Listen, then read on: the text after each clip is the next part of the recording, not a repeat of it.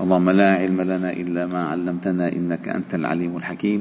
علمنا اللهم ما ينفعنا وانفعنا بما علمتنا وزدنا علما. واجعلنا ممن يستمعون القول فيتبعون أحسنه. وأدخلنا برحمتك في عبادك الصالحين. فيض فيض جزاك الله خيرا. بارك الله فيك على السكينة. لا نزال معكم أيها الأحباب الكرام. في مجالس القرآن ضمن دروس القرآن الفجري وقد وصلنا إلى قوله تعالى في سورة آل عمران. وهذه تتحدث عن أهل الكتاب. ليسوا سواء. ليسوا سواء. وهذا إنصاف كبير في كتاب الله تعالى. لا تجده في كتاب آخر. فما سبق؟ كله ذم بأهل الكتاب ورفع من قدر هذه الأمة أمة الإسلام. ووصف لهم أن أكثرهم الفاسقون ولو آمن أهل الكتاب لكان خيرا لهم. منهم المؤمنون وأكثرهم الفاسقون. لن يضروكم إلا أذى وقال ضربت عليهم الذلة أينما ثقفوا إلا بحبل من الله وحبل من الناس وباءوا بغضب من الله وضربت عليهم المسكنة. ذلك بأنهم كانوا يكفرون بآيات الله ويقتلون الأنبياء بغير حق. ذلك بما عصوا وكانوا يعتدون. ليسوا سواء. إنصاف. ليس بعده إنصاف. ليسوا سواء. ودعوا كتاب الله تعالى هو الذي يشرح هو الذي يبين. فالله جل جلاله وصف كتابه بقول هذا بيان للناس. وليس بعد بيان الله بيان. ليس بعد بيان الله بيان. فقال ليسوا سواء. من أهل الكتاب أمة قائمة. يتلون آيات الله آناء الليل وهم يسجدون. يؤمنون بالله واليوم الآخر ويأمرون بالمعروف وينهون عن المنكر ويسارعون في الخيرات وأولئك من الصالحين. وما يفعلوا من خير فلن يكفروه والله عليم بالمتقين. الله أكبر. يعني عندما الله جل جلاله يصدر الحكم على جهة ما أنها مارقة أنها فاسقة أنها ضالة أنها مغضوب عليها. هل هذا ليس فيه استثناء وحل؟ باب الرحمة مفتوح وباب الدعوة مفتوح وباب الاستجابة مفتوح. كما قال تعالى في سورة الأنفال بعد أن قال إن الذين كفروا ينفقون أموالهم ليصدوا عن سبيل الله فسينفقونها ثم تكون عليهم حسرة ثم يغلبون والذين كفروا إلى جهنم يحشرون قال بعدها قل للذين كفروا إن ينتهوا يغفر لهم ما قد سلف الله أكبر أنهم ما أنتم محاربين إذا تتراجعوا وتعودوا إلى رشدكم يغفر لكم ما قد سلف. الله أكبر. هؤلاء قاتلوا محمدا صلى الله عليه وسلم وحاربوا الإسلام والمسلمين. ومع ذلك الله تعالى قال لهم إن ينتهوا يغفر لهم ما قد سلف. رحمة كبيرة. لأن عقاب الله ليس تشفيا أبدا. ولكن ما شرعه الله تعالى من الترهيب هو يحمل في طياته الرحمة. والله ما من عقوبة نزلت إلا مغلفة بالرحمة. بالرحمة. الله تعالى رحيم. وسبقت رحمته غضبا. هنا بعدما وصف الطمات التي وقع بها أهل الكتاب قال جل جلاله ليسوا سواء. أي ليس كل ما ذكرنا دائما فيهم. فمنهم من يخرج من هذه القاعدة استثناء عندما يؤمن بالله واليوم الآخر. مع أنه والله إذا آمنت نسيت من أنت لا ما نسيت من أنا. أنا أصبحت هكذا. الله هداني للإسلام. كما حصل مع عبد الله ابن سلام أحد كبار أحبار اليهود. بالسلالة المتصلة إلى أنبياء الله. فمرة دخل على النبي صلى الله عليه وسلم وقال إني سائلك عن مسائل لا يجيب عنها إلا النبي. المسألة الأولى ما أول ما يأكله أهل الجنة؟ ثانية قال ما يشبه الولد أباه أو أمه.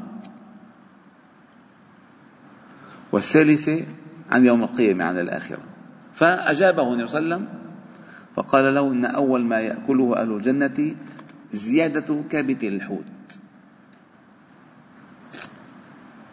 الثانية قال ما ينزع الولد إلى أبيه أو إلى أمه.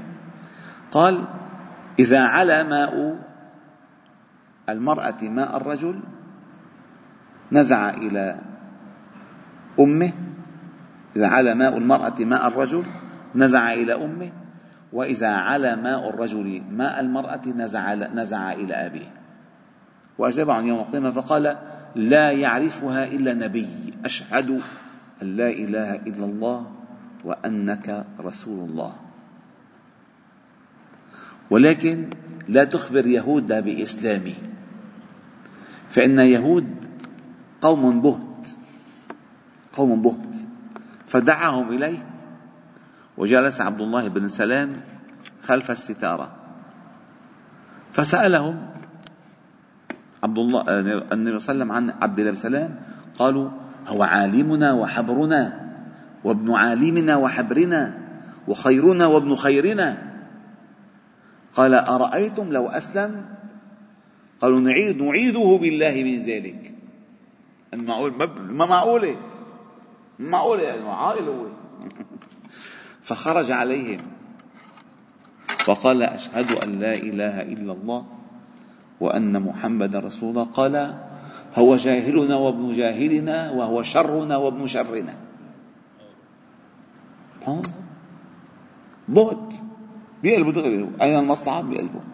فقال وأمثاله هنا ليسوا سواء لأن من أهل الكتاب قلة قلة من آمنوا في في البعثة حتى بعض المحققين قالوا عن اليهود ما تجاوز عدد من أسلم من اليهود التسع أو العشر في كل البعثة النبوية ما آمن فلذلك ممن آمن فليسوا سواء فمن أهل الكتاب ممن آمن أمة قائمة أي بحق الله وأمر الله.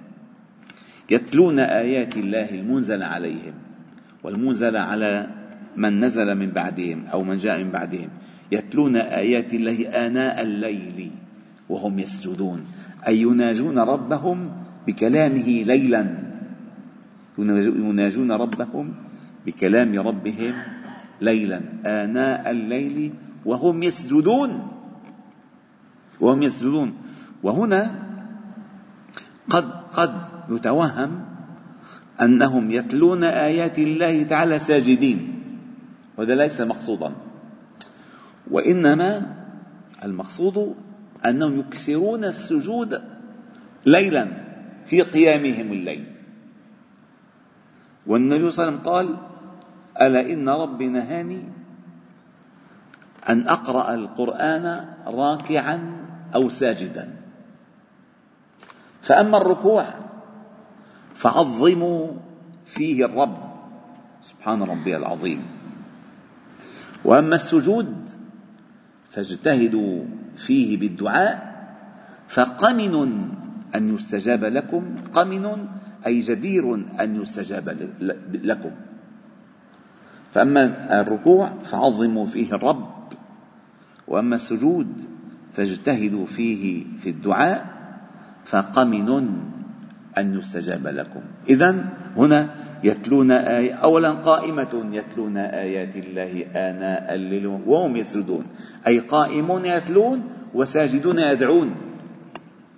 يدعون يتضرعون يخبتون ينيبون.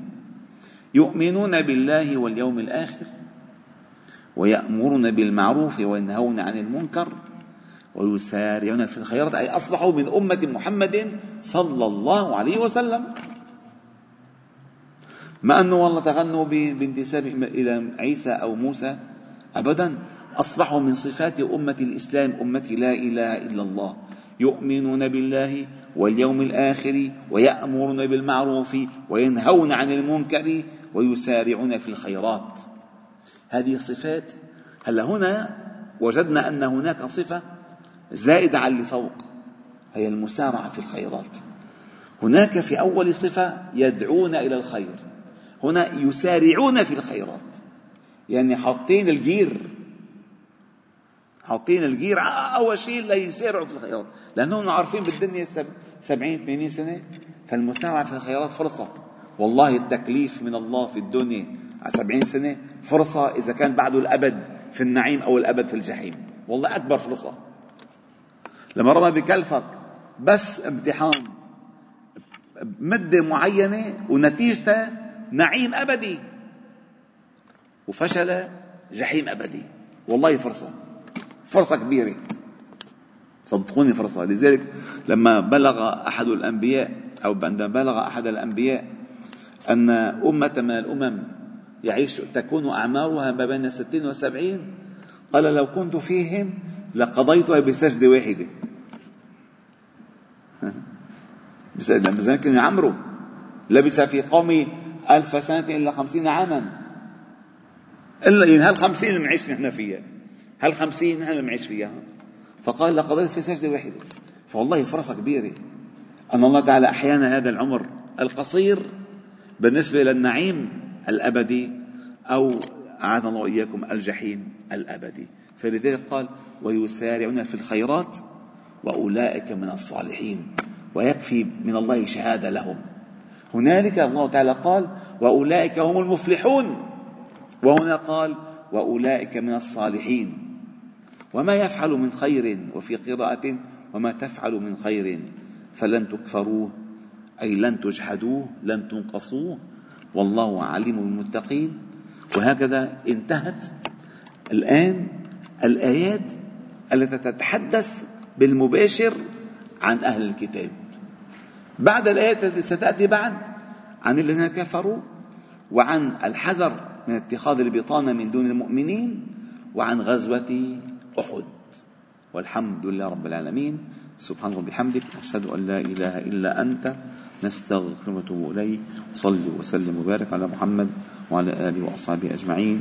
الحمد لله رب العالمين.